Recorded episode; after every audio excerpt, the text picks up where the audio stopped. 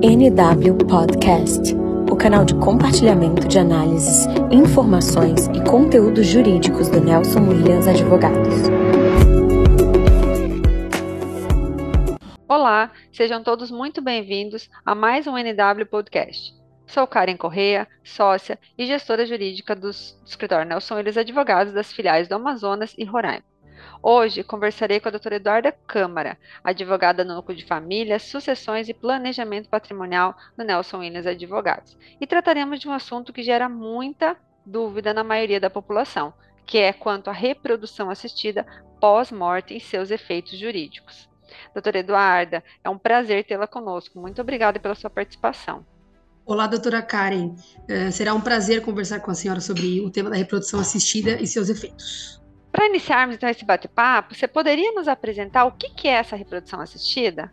Bom, a reprodução assistida ela pode ser entendida como um conjunto de técnicas utilizadas com o intuito de combater a infertilidade do casal. Isso porque uh, a reprodução assistida possibilita o nascimento de uma nova vida. Uh, essas técnicas são feitas a partir da manipulação de pelo menos um, um dos gametas, na parte do homem o espermatozoide ou para a mulher a parte do, do óvulo, uh, fazendo com que seja preparada condições ideais para o processo que ocorra da maneira desejada, que no caso seria a busca por essa nova vida.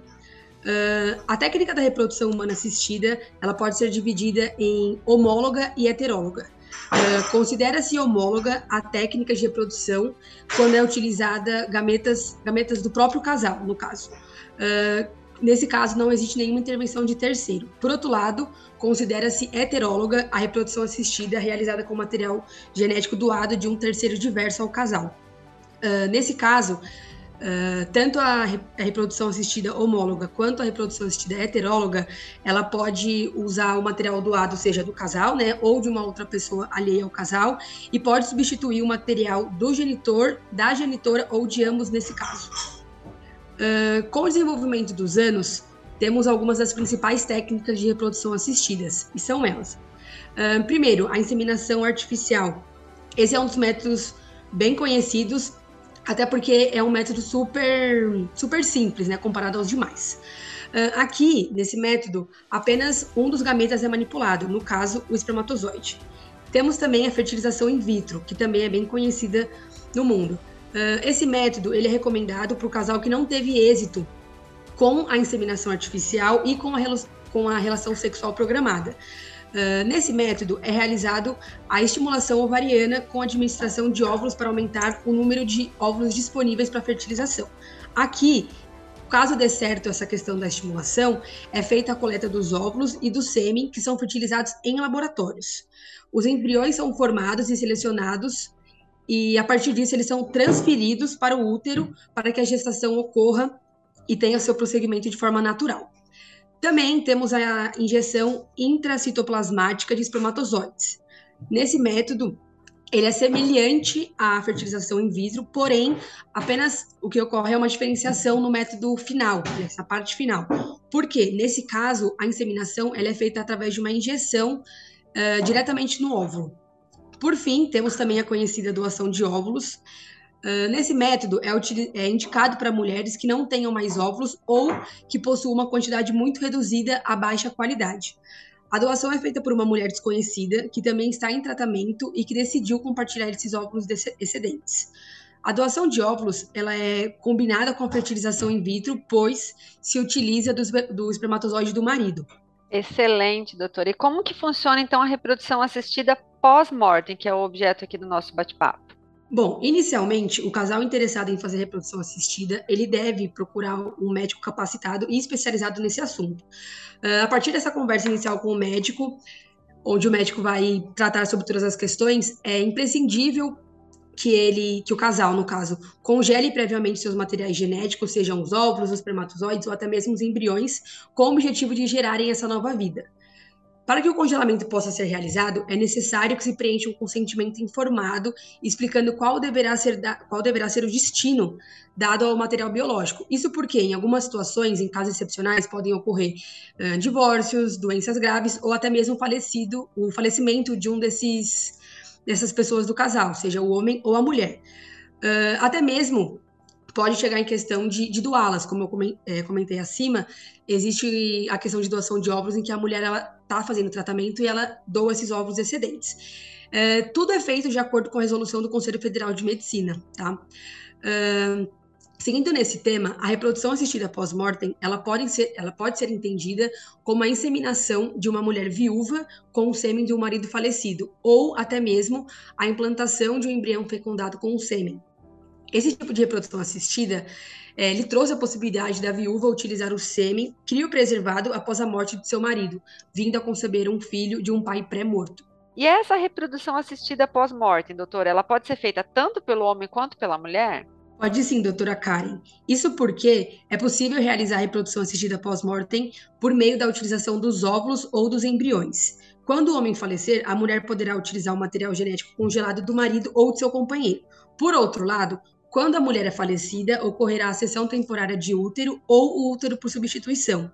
Isso é feito tanto pelo homem quanto pela mulher, porque considerando o princípio constitucional da igualdade e a não distinção entre homens e mulheres. Ah, sim. E quanto aos direitos, esse filho, fruto da reprodução assistida, quais são eles? Bom, inicialmente é importante frisar que, uma vez ocorrido o nascimento dessa criança, ela deverá ser protegida segundo o princípio do melhor interesse da criança. Em suma, todos os filhos são iguais perante a lei, sejam eles havidos na constância ou não do casamento. Tal abrangência se estende aos filhos adotivos, socioafetivos e aqueles havidos por inseminação artificial homóloga também, ou até mesmo a inseminação heteróloga. Uh, sendo assim, no que diz respeito à igualdade jurídica entre os filhos, havidos ou não na permanência do casamento, ou até mesmo da união estável, os direitos inerentes a cada um deles devem ser respeitados e igualitários, sendo proibida qualquer barreira ou distinção entre aqueles que compõem a entidade familiar. E qual que é o prazo, então, para pleitear esse direito sucessório do concebido por essa reprodução assistida pós-mortem? Então, doutora, infelizmente, o direito brasileiro ele se encontra muito atrás em relação à, à regulamentação, seja comparado com países da América, da Europa e até mesmo dos Estados Unidos. Uh, por não termos uma lei específica a respeito da temática e o Código Civil ser omisso em relação ao direito sucessório do filho concebido pós-morte, há uma grande divergência de posicionamentos na comunidade jurídica, uh, seja entre as pessoas que defendem a reprodução assistida pós-mortem ou até mesmo quem não defende. Bom, essas divergências acabam levando à insegurança jurídica a respeito dos direitos inerentes ao filho póstumo, se no caso ele pode ser considerado herdeiro ou não, após a abertura da sucessão, né? Bom, no direito, entre as pessoas que defendem a reprodução assistida pós-mortem, existem algumas correntes, e são elas.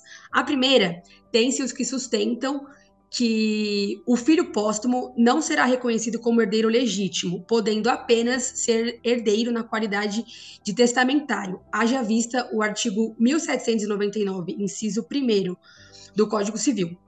É, esse artigo ele trata a respeito da possibilidade da prole eventual ter direito como sucessor e o respeito ao cumprimento da última vontade do autor da herança. Entretanto, em relação ao seu direito como sucessor legítimo, é necessária a regulamentação por uma legislação infra, infraconstitucional, que objetiva dirimir os prejuízos causados em decorrência da ausência de lei específica, bem como proteger os direitos inerentes ao filho póstumo e aos seus genitores.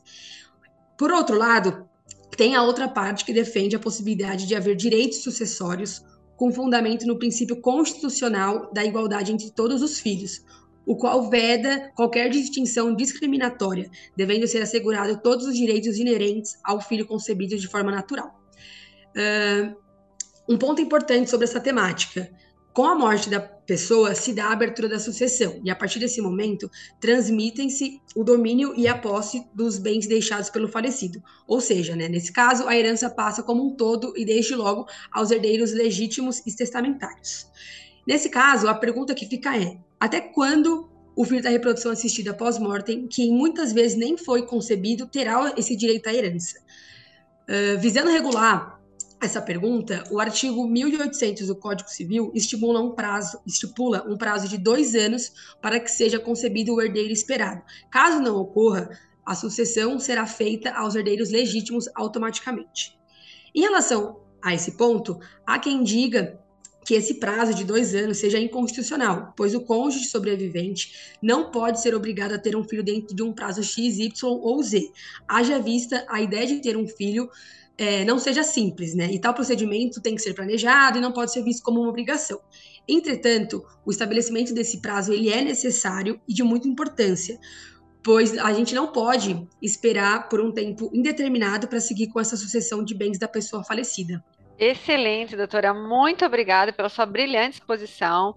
É, muito obrigada a todos os ouvintes e até o próximo NW Podcast. Muito obrigada, doutora Karen. Foi um prazer. Muito obrigada a todos os ouvintes.